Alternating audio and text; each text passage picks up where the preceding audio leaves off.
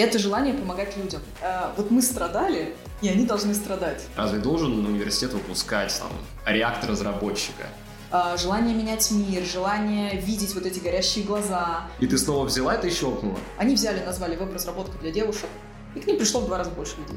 Что, ты думаешь, создает эту энергию или откуда она берется? Ничего интереснее программирования я в жизни вообще не знал. Ты вышла из акселератора, да, и тебе то пришлось там искать аудиторию, создавать вот все это пространство, да. Но так, нужно следить за своим уровнем энергии, нужно там вовремя отдыхать, заниматься спортом. Э. Имеет ли смысл вводить какие-то программы вот по продукт менеджменту? Да.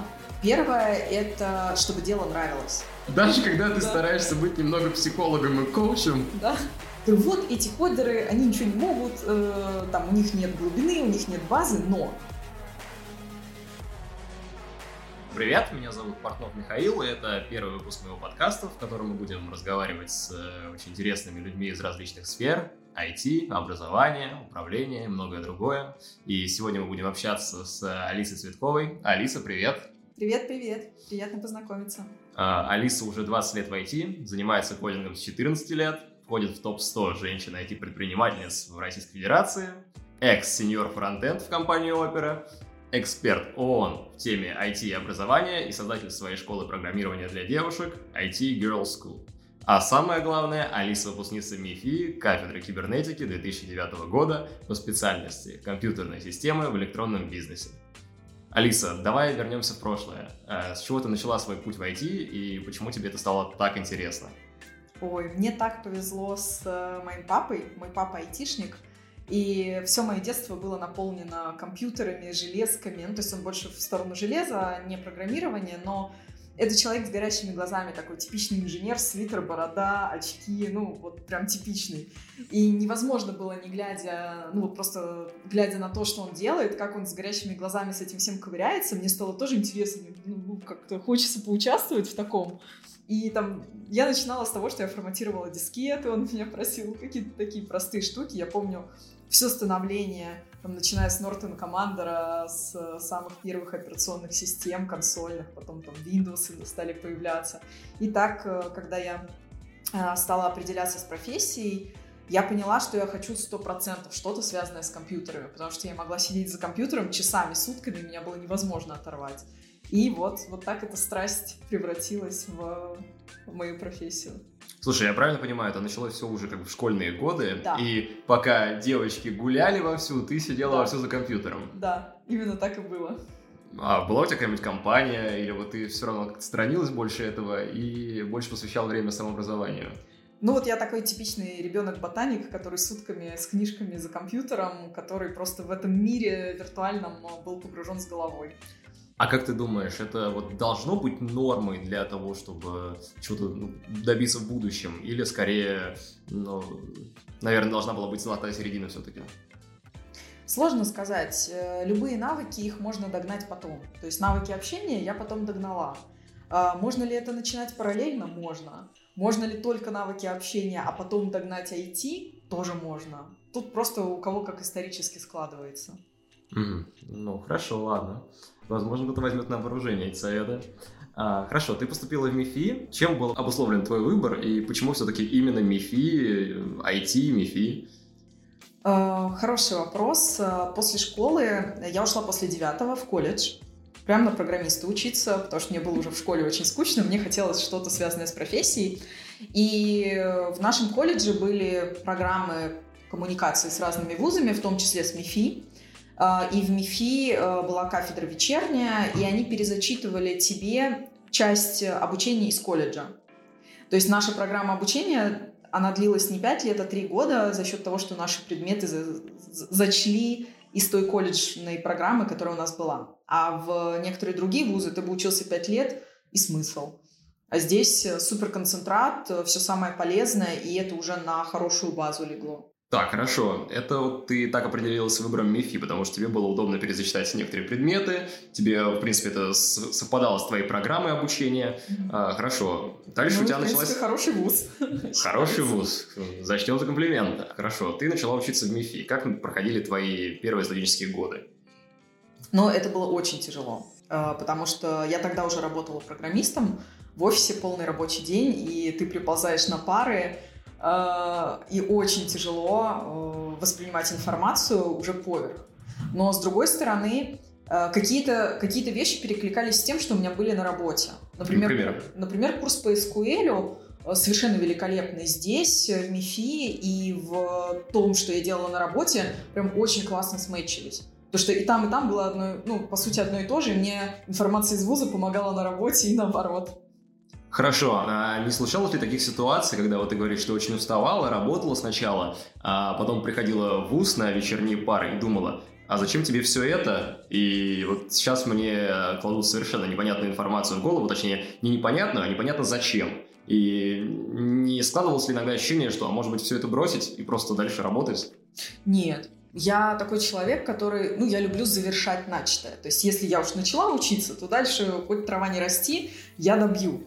Но, конечно, были иногда моменты, когда ты приходишь э, и знаешь чего-то больше, чем преподаватель, например. Было такое. А было такое, что ты приходишь э, на экзамен первый раз, видишь препода, и с ним офигенно потом болтаешь, э, вы находите точки соприкосновения, твой реальный рабочий опыт помогает тебе, и ты сдаешь экзамен на 5. Вот. В общем, было по-разному, но у меня никогда не было желания сдаться. А, и сейчас я об этом не, не жалею, потому что диплом, он может быть в работе не так важен, но он важен а, для будущих перспектив. То есть если ты хочешь переехать за рубеж, то многие программы, э, особенно там Германия, по-моему, Канада, а, еще некоторые требуют подтверждения диплома. Если ты захочешь потом пойти в магистратуру за рубеж, получить э, уже какое-то образование за рубежом, тоже тебе нужен будет диплом. Если ты хочешь в России пойти дальше на какую-нибудь диссертацию и так далее, тебе тоже нужен будет диплом. И тут вопрос, конечно, то есть найти работу без диплома можно, но ограничивается ли наша жизнь одной работой, да, или хочется еще чего-нибудь, каких-то более интересных ступенек, возможностей и так далее. Хорошо, но ты сейчас так размышляешь с текущей колокольни, а да. тогда-то э, разве все вот это уже было у тебя в голове? Разве так ты тогда думала? А, ну тогда ну, в нашей семье у нас все с высшим образованием, в нашей семье просто, ну, ну даже в голову мне не могло бы прийти и бросить. Это было бы просто невозможно. Хорошо, но тогда возвращаясь к теме, вот ты сказала SQL, курс тебе, например, помог э, в дальнейшем и замечился как-то с твоей профессией. А, что ты еще? Ты можешь вспомнить из программы, что тебе все-таки пригодилось в твоей специальности э, хоть как-то в дальнейших работах? Честно говоря, нет. Э, этот вот курс по SQL был самый классный. Еще, ну, немножко пригодилось, у нас была Java, но я не писала на Java в продакшене. Но, в принципе, это был тогда современный язык, современная технология, которая могла пригодиться. Просто у меня не совпало. А все остальное, ну, было не настолько актуальным. Ну, в частности, у нас, например, был Fortran, ассемблер, всякая схемотехника, даже, по-моему, черчение где-то было или что-то в этом роде. И вот это особо не пригодилось, но с другой стороны, я сейчас очень хорошо понимаю, как работает процессор, как работает память, как работает э, двоичная логика. Все эти вещи, они отличают меня от э, ну, тех, кто этого не знает. Это как э, водитель, который при этом еще и крутой автомеханик. То есть он понимает, что если что-то сломается, почему? Это не значит, что ты не можешь доехать с точки А в точку Б, если ты этого не знаешь. Но если ты знаешь, как работает машина, то ты ну, более профессионален, назовем так. Супер, вообще отличный ответ. Надеюсь, э, многие, кто думает, что там на курсах, которые посвящены IT, появляются предметы вроде схемотехники, они сейчас поймут, что на самом деле это не совсем лишнее. А, хорошо, ты сейчас так или иначе связана со сферой образования, но дополнительного, да?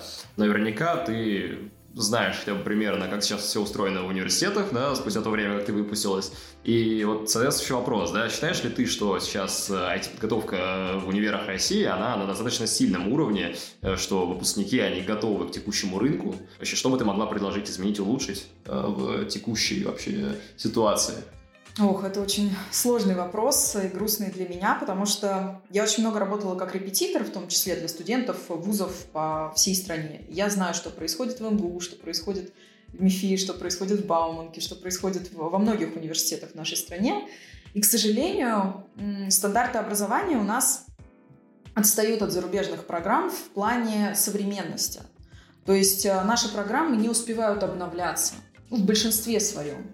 Есть вузы, где есть современные программы, но это скорее их достижение, нежели там Министерство образования или чего-то еще. Э, и таких вузов их очень мало. То есть э, в большинстве вузов программы устаревшие, и надо это учитывать. Когда ты выходишь на рынок труда, там все меняется каждые полгода. Какие-то новые фреймворки, новые технологии. Вчера еще не знали TypeScript, сегодня уже нужно TypeScript даже джунам и так далее. То есть это все происходит настолько быстро, что система образования в России за этим ну, никак не успевает. А, другой вопрос, что есть энтузиасты, преподаватели на местах, которые делают классно.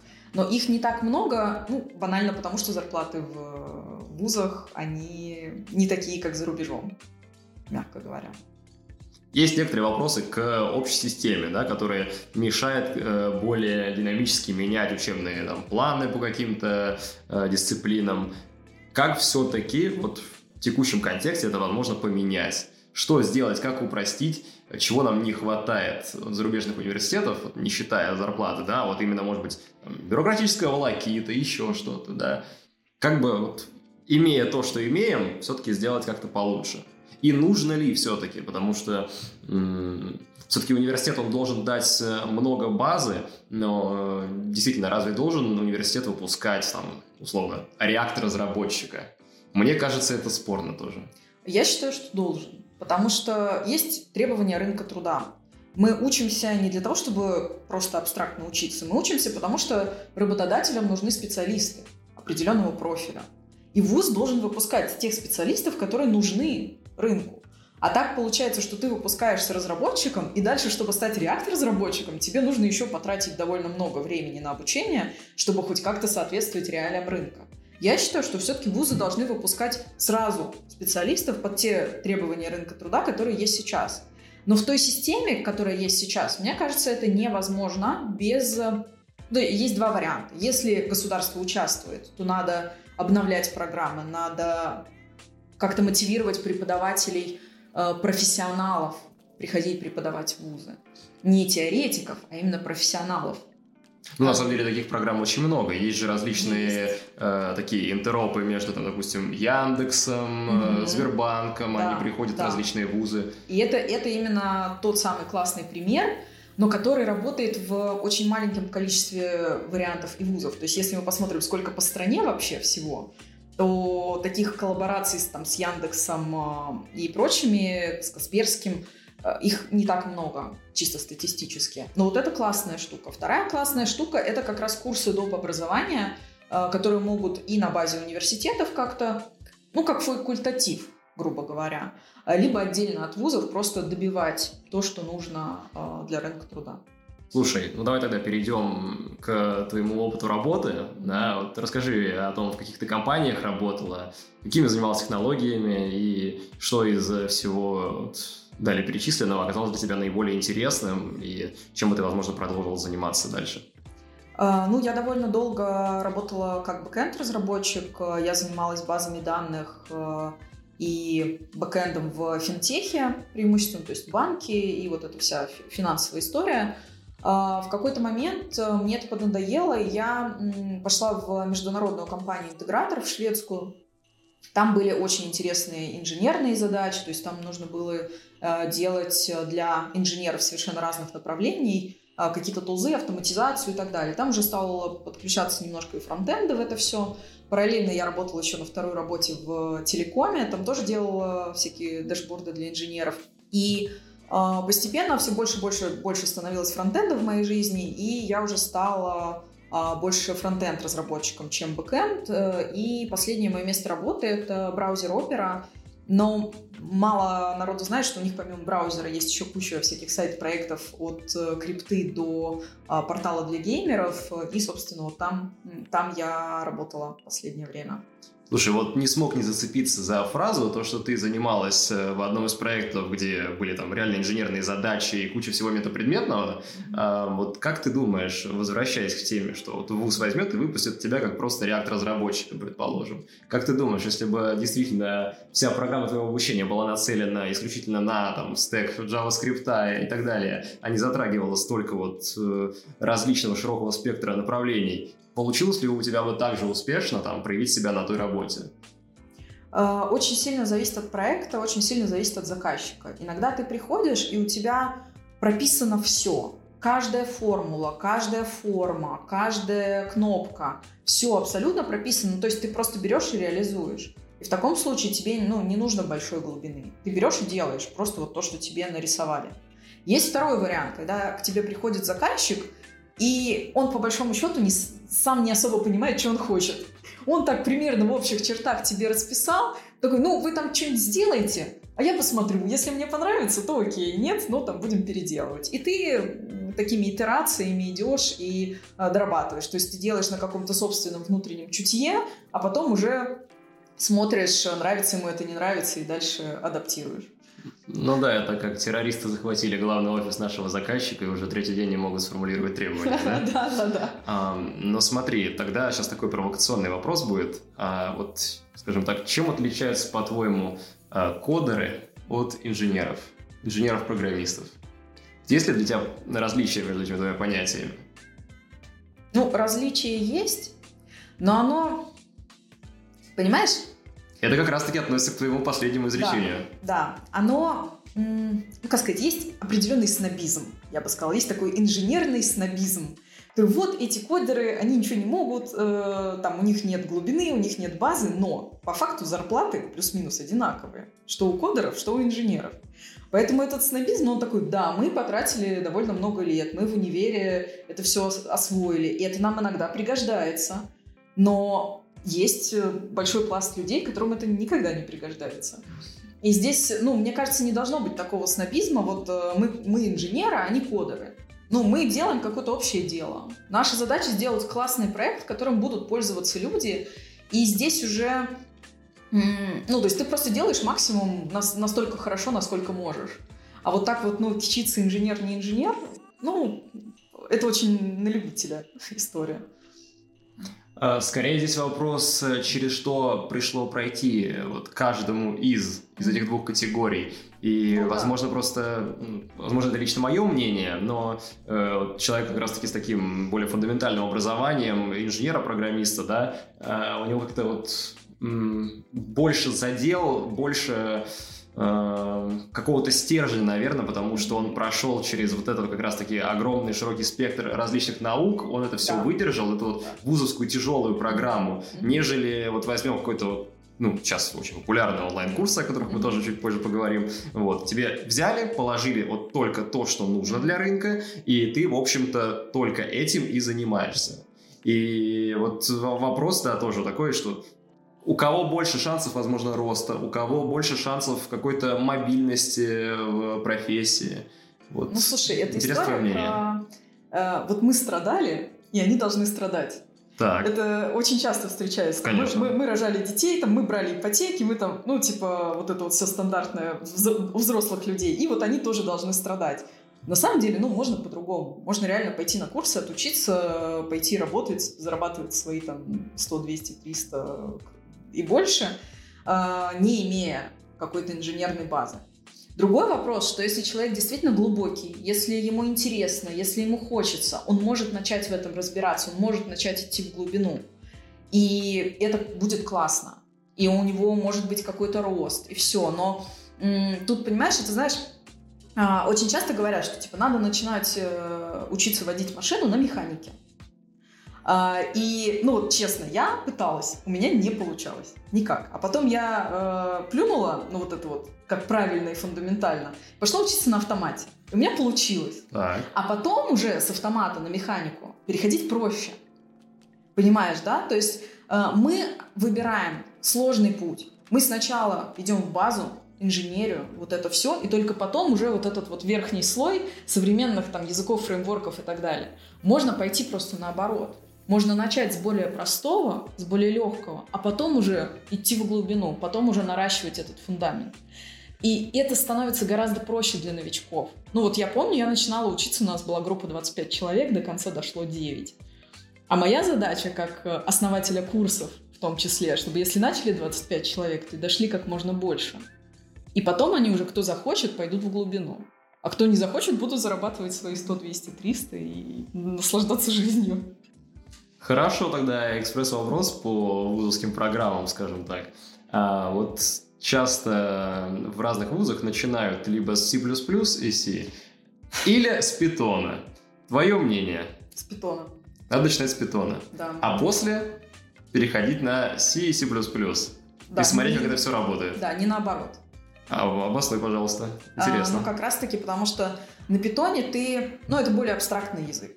Ты можешь э, научиться разбираться, что такое переменные, что такое условия, циклы, массивы, объекты, классы и так далее. То есть ты более такую абстрактную, высокоуровневую историю поймешь. А потом, если ты хочешь, иди глубже в, па- в память, в утечки памяти, в распределение памяти, выделение памяти, вот это все. Э, в то, как процессор работает, в параллельные какие-то вычисления. Но ты должен сначала освоить э, более простую историю. А у тебя у самой как было в свое время? Мы, мы начинали с C++, с ассемблера. И вот что ты можешь сказать по этому поводу? Э, я знаю, что очень многие бросили. Вот кто начинает с C++, очень многие бросают. То есть отпугнуло и... Да. А если бы они начали с питона, то потом уже до плюсов дошло бы гораздо больше людей. И прошли бы плюсы гораздо больше людей. Потому что когда ты уже знаешь все про переменные, про типы, про ифы, про основные конструкции, тебе уже дальше на это все указатели э, нарастить, это небольшая проблема. А когда ты начинаешь с этого, то, о, о боже. Ладно, хорошо. Давай тогда перейдем к теме преподавания и наставничества. И в первую очередь о мотивации этим заниматься. Да? Вот должен отметить, что лично у меня да, мотивация преподавать и быть наставником для школьников, студентов – это э, ну, основная идея, что мне вот самому в школе и на первых курсах этого всего не хватало. А сейчас хочется облегчить путь для начинающих да, и внушить им какие-то светлые мысли в еще зеленые головы. Вот. И особенно если у нас какое-то общее направление и даже взгляды. Вот. Так почему вот ты решила создавать свою школу? Да, возможно, что-то еще до этого было. Расскажи. А, ну, я с преподаванием связана очень давно. Еще когда я была в колледже, меня позвали туда а, сначала помощником на лабораторные работы, потом уже преподавателем, а, преподавателем на курсы подготовительные. И, получается, я стала преподавать очень-очень рано. А потом, когда я пошла в МИФИ, кстати, спасибо МИФИ, здесь э, висели плакаты э, компании образовательной для школьников. Они набирали преподавателей, и я пошла туда работать по выходным. Это на каком а, курсе? По-моему, на третьем. Угу. ну вот я точно помню, что я увидела эти объявления именно в МИФИ, я пошла туда работать, я там проработала еще лет пять. А это были курсы для школьников совершенно разных направлений. Там разработка сайтов, э, разработка игр на флеше тогда еще.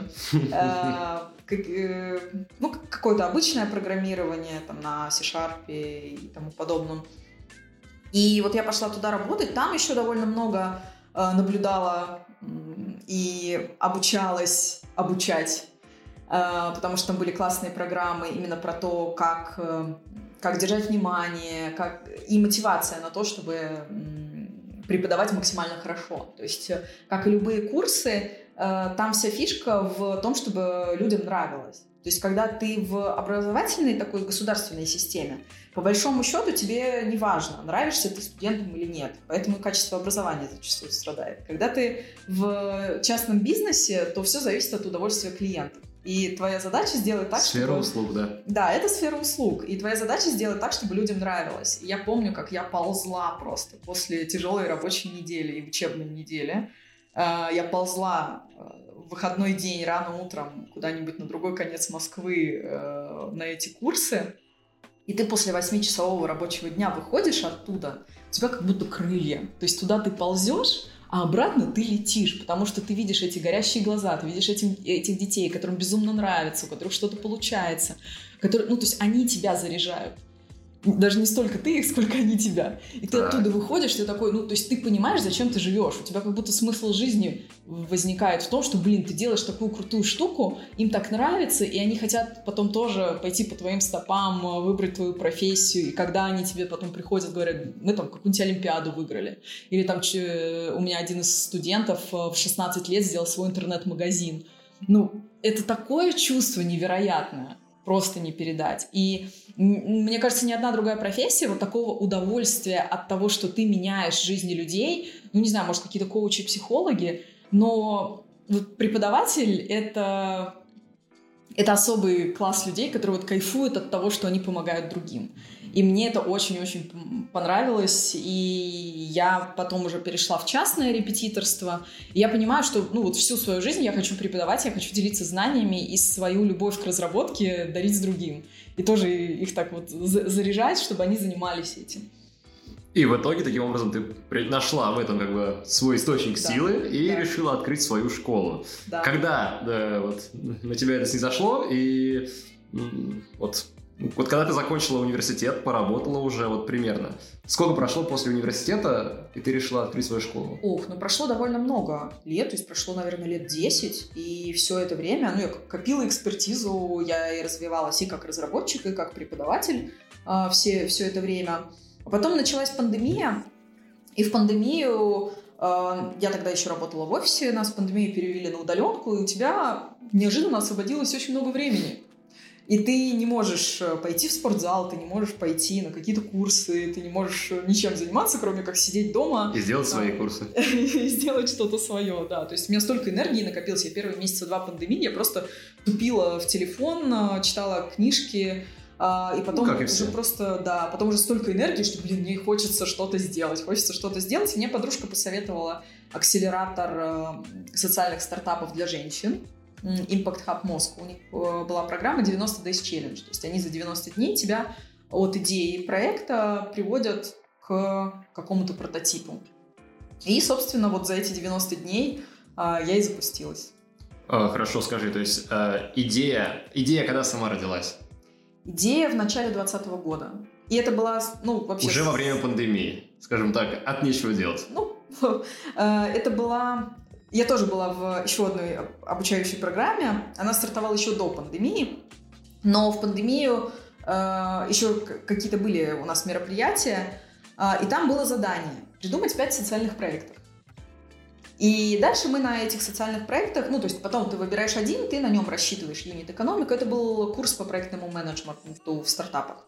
А дальше ты рассчитываешь там юнит экономику, все вот эти этапы там по agile, разработка ла-ла-ла, и в конце у тебя такой типа пич э, перед э, преподавателями защиты проекта. И вот я его тогда сделала чисто учебным. А потом я такой, блин, такой классный проект, я хочу его сделать. И я его сделала. Хорошо, но вот ты питчила свою идею, наверняка ты изучала рынок и вообще существующие Да, аналоги. конечно. Вот мне интересно узнать, а было ли тогда что-то подобное и, в каком в общем, объеме? Нет, женских, э, ну, точнее, как в России не было, за рубежом, да. Э, За рубежом э, есть проект Шикотс, они подняли от Y Combinator хорошие инвестиции, и я на них смотрела в том числе, но там основатель мужчина, а мне хотелось сделать школу полностью, полностью женскую. Ну, у тебя же менторы, насколько я знаю, не только женщины. Смотря в, как- в каких программах. Ну, есть, есть мужчины, но мы их стали набирать не сразу. То есть первое время мы набирали вообще только женщин. А потом э, мы столкнулись с тем, что у нас очень жесткий отбор преподавателей в мою школу. И это должны быть э, практикующие программисты, не джуны. А, То есть те, которые поработали в компании, которые могут делать качественные код-ревью и давать хорошую обратную связь на домашке не фрилансеры, а те, которые именно в компаниях работают, чтобы они могли по agile построить все процессы. Э, У нас в школе по работе девчонок над командными проектами. Чтобы все как в настоящей жизни.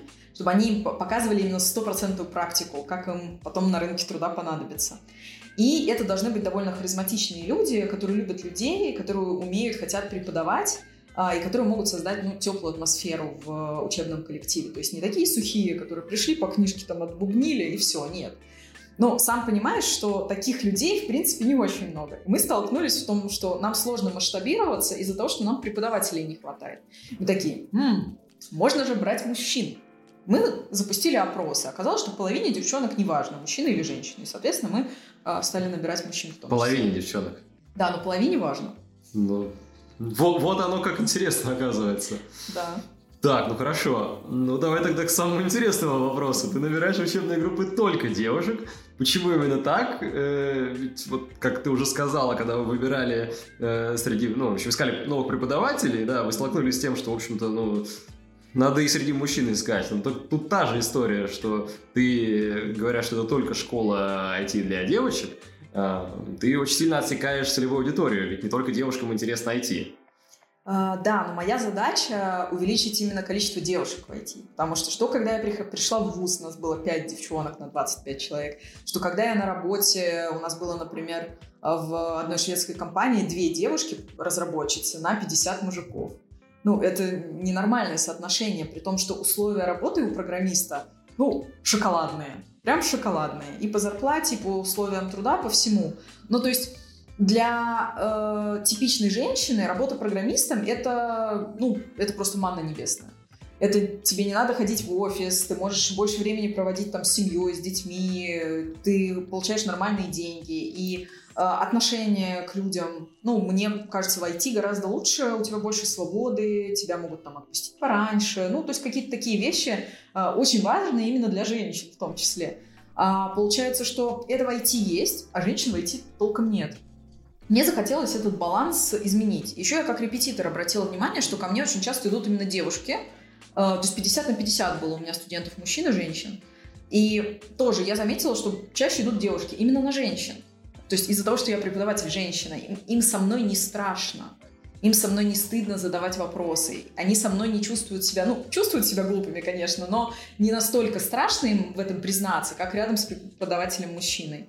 И были эксперименты э, очень интересные, по-моему, то ли в Стэнфорде, то ли в MIT. Они тоже никак не могли понять, почему мало женщин приходят на дни открытых дверей. Точнее, на дни открытых дверей, может, много приходит, но почему мало приходят на обучающие программы. И они заменили преподавателя на дни открытых дверей на женщину.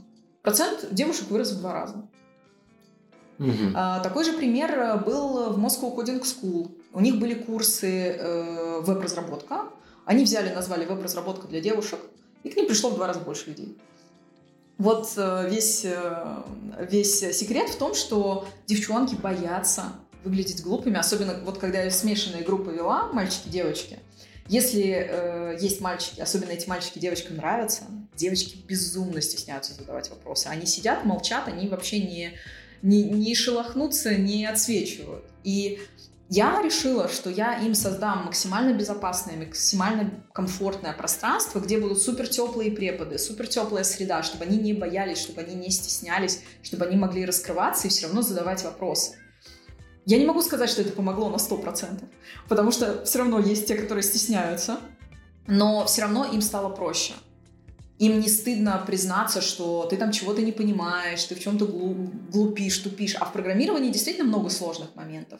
И действительно бывают моменты, когда там девчонки рыдают. Ну да, потому что что-то не получается. Но потом они собираются и идут дальше. И вот здесь очень важна вот эта среда поддерживающая, которая в ВУЗе, к сожалению, ну не всегда она есть. Недостаточно, действительно Да. так. Но мы работаем над этим. И это классно. А, смотри, но ты стала говорить о том, что вот вы стараетесь набирать тех менторов, которые смогут построить процесс взаимодействия с ученицами там по agile, Да, будто это да. ну, вот реальный проект, все Да. такое. Также ты привела вот моменты, собственно говоря, стеснений, да, почему возникают проблемы обучения, особенно у девочек. А тут тогда возникает вопрос, что э, создавая такую выборку, ты создаешь определенную все равно изоляцию. Потому что в реальной компании девушкам придется работать с мужчинами в любом случае. И вот э, Да. коллективы это разношерстные, причем не всегда есть нормальная корпоративная культура, а везде приходится работать. И вот что ты здесь можешь сказать? Э, Ну, по сути, я продолжаю ту же идею, с которой мы э, начинали ранее. То есть я создаю плавный вход. Я им создаю такой супербезопасный пузырь, э, из которого они потом, да, птенцы должны вылетать в реальный мир, в реальную жизнь. Мы пытаемся им немножко смягчить. То есть мы находим им реальных заказчиков, э, чтобы они с ними учились коммуницировать. А У них есть иногда преподаватели мужчины. Мы приглашаем внешних экспертов, мужчин в том числе, читать лекции у нас в школе, ну просто вот разово. э, для того, чтобы они тоже как-то сталкивались с реальным миром, смотрели на реальных айтишников. Но мне кажется, что надо начинать с простого. Вот все-таки не надо их кидать сразу, как плавать учат, э, кидать сразу на, на глубину, да, выплывет, не выплывет. Нет, моя задача их бережно довести до результата. Поэтому да. я создаю им сначала супербезопасное пространство, потом потихонечку, потихонечку уже в реальный мир э, выпихиваю. И мне кажется, именно так и надо делать. Ну, потому что ребенок, когда он начинает ходить, да, ну, ты, ты не заставляешь его сразу бежать потихонечку он опирается, он идет постепенно, сильнее, сильнее, сильнее становится, и дальше уже ходит сам. Вот здесь то же самое. Ты сначала им создаешь безопасное пространство, потом они уже начинают э, все легче и легче, они начинают быть более уверенными в себе. У нас очень много психологии зашито там, soft skill ов очень много зашито. А на проработку синдрома самозванца, на проработку самооценки, на проработку мотивации – и вот, вот это, кстати, отличает курсы для мальчиков от курсов для девочек. Мальчикам это большей части не надо все-таки. А, есть, конечно, некоторые мальчики конечно. говорят, а нам тоже надо. Ну да. Но девочкам важнее вот эта история, а, потому что у них типично плохо с самооценкой. Ладно, мы еще вернемся, что да. происходит после того, как вылетает из гнезда. Давай вернемся к тебе, к твоей идее. Mm-hmm. Да, вот расскажи о том, с какими трудностями тебе пришлось столкнуться. Вот ты вышла из акселератора, да, и тебе то пришлось там искать аудиторию, создавать вот все это пространство, да. Э, что тебе в общем, показалось самым тяжелым и что тебе все-таки помогло не остановиться, имея там кучу трудностей и проблем? Ну, самая большая трудность в том, что я не бизнесмен, я программист. Я преподаватель, но я не бизнесмен. То есть я, когда начинала проект, я не знала ничего ни про маркетинг, ни про продажи, ни про э, какие-то стартап-формулировки типа там MVP, CastDev и прочее. То есть я вообще ни, ничего такого э, в предыдущей своей жизни не трогала и не пробовала.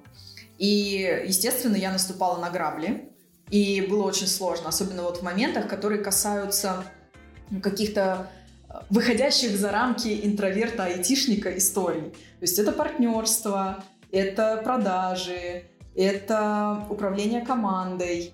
Ну, не IT-командой, с IT-командой там просто, чтобы взял бэклог, разделил задачи и там уже побежали спринтами. Здесь э, полная неопределенность.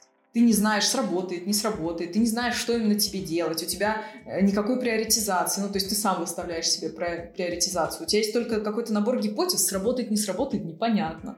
То есть здесь э, нет такого, как в IT, все-таки у тебя больше определенности. А, и четче график. Когда у тебя свой проект, ты просто ты, ты работаешь 24 на 7. А, но с другой стороны, если хочется выходной, можно его тоже там в любой момент как-то впихнуть. В этом плюс. А, трудности были, вот первое время были трудности с вообще понять, что такое маркетинг и разобраться. Естественно, у тебя на старте проекта у тебя нет бюджета на то, чтобы нанять там классную команду. Ну, если ты без инвестиций стартуешь. Я разбиралась во всем сама. Я училась строить эти продающие воронки. А, я э, делала, ну, делала вообще все. Стала очень мультифункциональной. Да. Зато теперь понимаешь, как все эти процессы устроены. Да, да. Потом уже стала появляться команда, я смогла что-то делегировать, э, но тем не менее я могу в любой момент влезть в любой кусок э, бизнеса, в любой кусок воронки, в любой кусок продукта и там что-то доработать, поправить, доделать, кого-то подменить. Давай вот я тебя сейчас перебью. Не могу не вернуться снова к теме инженерного образования. Не кажется ли тебе, что все-таки это как-то связано, что смогла ты это, в том числе потому, что тебе приходилось э, сталкиваться с совершенно разными э, направле- направлениями в учебе и ну, так или иначе осиливать это. А тут вдруг снова подкинули совершенно новой порции там, потребностей в знаниях, и ты снова взяла это и щелкнула. Причем успешно. Э, ты знаешь, с одной стороны, да определенно. Э, ну, то есть тебя любое образование, особенно инженерное, тебя учит э, особенно разбираться и решать да. проблемы. То есть, по сути, problem solving — это твой основной скилл. Но, с другой стороны, мы все знаем огромное количество предпринимателей, которые были там двоечниками, троечниками без образования, и они сейчас делают миллионы. Как-то же они решили эту проблему? Может быть, они решили ее с другой стороны, с более человеческой, как раз к вопросу про общение и про детство, что я решаю более м, такими интровертными способами, а кто-то решает через партнерство, через команду, через делегирование, через найти какие-нибудь там способы и пути обходные. Умеет крутиться. Умеет крутиться, да. Я крутиться не умею. Я как инженер. У меня все по алгоритмам. Угу. Поэтому да. А как тебе кажется, вот э, ты перечислила много различных навыков, которые тебе потребовалось разобрать, да, чтобы успешно освоиться в создании собственного бизнеса. Как тебе кажется, сейчас в инженерных вузах имеет ли смысл вводить какие-то программы вот по продукт менеджменту? Да. И да, прям да, однозначно да, по продукт менеджменту особенно, потому что ну, типично программисты, они думают все-таки довольно узко. Даже те, которые с инженерным образованием, они смотрят э, с точки зрения архитектуры, вот ту или иную задачу, и, и, интересно ли это решить, какую-то новую технологию попробовать. А надо смотреть с точки зрения продукта, с точки зрения пользователя, с точки зрения качества этого продукта, насколько им удобно будет пользоваться, насколько он вообще нужен рынку. Э, то есть мы не кодим ради кодинга, это такая более научная история. Мы кодим ради людей. И очень многим программистам не хватает вот этого мышления, понимания. То есть если тебе сказали, сделай фичу, а для чего эта фича? Ты не должен ее просто брать, кодить, э, не задумавшись. А может быть, эта кнопка не здесь должна быть, ну, а там. CastDev, UI, UX Research. Да, да, да. То есть нужно да. смотреть шире, вот на, на мой взгляд. И, э, конечно, в вузах этого не хватает. То есть в вузах не учат э, думать и смотреть на продукт в целом. А мне кажется, это важно. А не думала ли ты в рамках своей школы вот касаться таких тем более серьезно? Э, думала. Ну, мы в какой-то мере мы это затрагиваем. То есть э, все, что мы им даем, а, мы, мы с точки зрения потребностей рынка им даем. И мы каждый раз им говорим, что вот, ну, надо, смотрите шире. И мы приглашаем иногда э, там, всяких разных спецов, в том числе продуктов, там, и девопсов, и всех на свете, ну, просто чтобы им показать с разных сторон. А, вообще процесс разработки. То есть, чтобы у них было, опять не просто дать какой-то язык программирования и все, а дать максимально широкий взгляд на то, что в индустрии происходит. Какая профессия, зачем нужна, кто что делает, кто за что отвечает. Же, программист — это незаменимая часть. То есть тестировщика можно заменить, дизайнера можно заменить, продукта можно заменить. Программиста заменить нельзя, потому что некому будет делать. И получается, что программист может быть немножечко тестировщиком, программист может быть немножечко дизайнером, если в команде нет дизайнера, программист может быть немножечко продуктом. И вот это наша задача — быть немножечко всеми, потому что, ну, опять, смотря где мы работаем. То есть, если это большая компания, в ней миллионы дизайнеров, продуктов, То там каждому да. найдется свое местечко строго. Да. Но когда ты хочешь заниматься когда своим хочешь... стартапом, да. когда ты хочешь что-то да, дать новое... Ты и швец, и жнец, и на дуде, и грец. Это точно. Шикарное описание, как я это понимаю. Хорошо, ладно. А, ты вряд ли останавливаешься на том, что есть сейчас, и наверняка хочешь открыть дальнейшие горизонты в своем бизнесе. А, какие планы сейчас по развитию, масштабированию всей этой истории? И как ты думаешь, что наиболее важно вот сейчас тебе держать в голове, когда твоя задача вот, ну, увеличивать, увеличивать масштабы в твоей школе? А, ну, во-первых, э, очень важно для меня учиться у лучших. А, поэтому я постоянно прохожу какие-то образовательные программы у лучших э, спикеров и бизнесменов индустрии. Мы сейчас э, работаем над увеличением наших образовательных программ. То есть мы стартовали с фронтенда и мобильной разработки на Flutter, потому что это самый такой простой вход для новичка. Сейчас мы запускаем направление Java разработки, уже бэкэнд появляется, со временем будет профессий больше. Ну и также а, сейчас основная точка роста — это команда а, и управление командой. То есть э, так получилось, что школа выросла за два года с нуля. Ну, то есть я была один единственный человек в проекте. Сейчас у нас уже 15 а, человек в команде и там человек 20 преподавателей.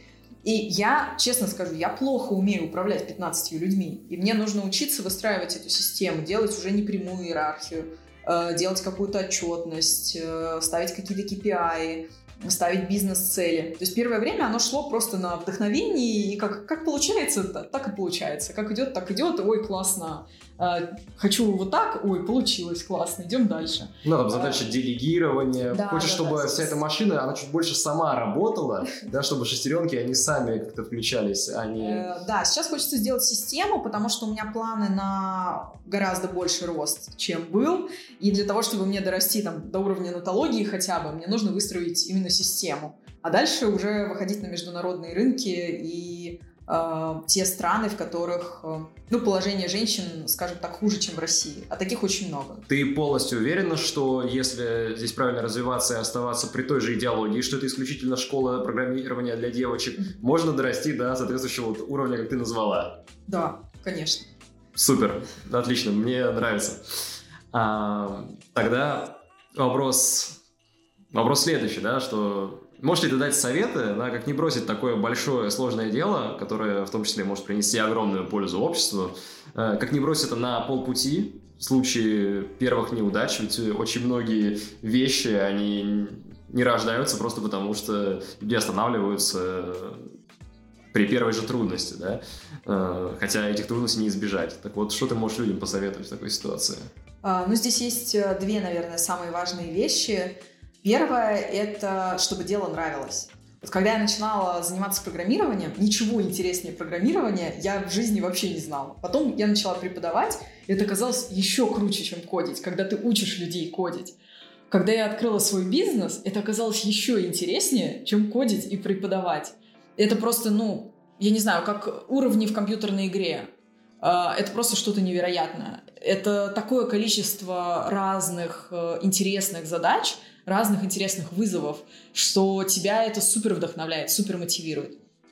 А вот это важный момент. То есть я бы не стала заниматься бизнесом, если бы мне это было нужно, ну, только ради денег, например. Вообще нет. Ну, то есть в найме я зарабатывала больше, честно скажу, э, чем от своего проекта. Но у него есть большие перспективы, поэтому я готова в это инвестировать. То есть нужно ставить на достаточно далекий срок, делать ставки не на здесь сейчас, потому что здесь сейчас, скорее всего, ты получишь не больше.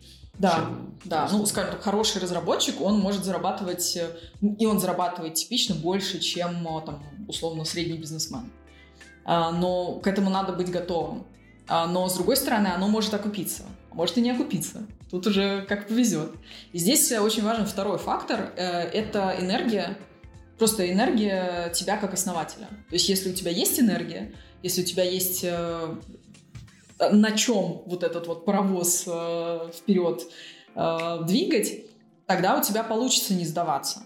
Но так, нужно следить за своим уровнем энергии, нужно там вовремя отдыхать, заниматься спортом, э, там, следить за питанием, э, ну и огромное количество разных вещей, э, там, друзья, семья, ну, у кого что, разные люди от разных вещей подпитываются, но нужно прям в календарь себе запихивать какие-то куски времени на отдых, и это твоя обязанность как основателя восполнять энергию. Потому что если не будет энергии, то не будет проекта. Без тебя, ну, команда не сможет вытянуть без тебя. Ну, во всяком случае, на ранних стадиях. Это как маленький ребенок. Ты его первые там несколько лет растишь, потом он идет сам.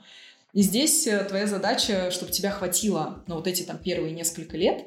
А обычно говорят, что все основатели онлайн-школ выгорают за два с половиной года. Вот. Так, прошло как раз-таки примерно столько, да? Ну, у меня два года, мне еще полгода продержаться. Вроде все идет хорошо, поэтому я не беспокоюсь.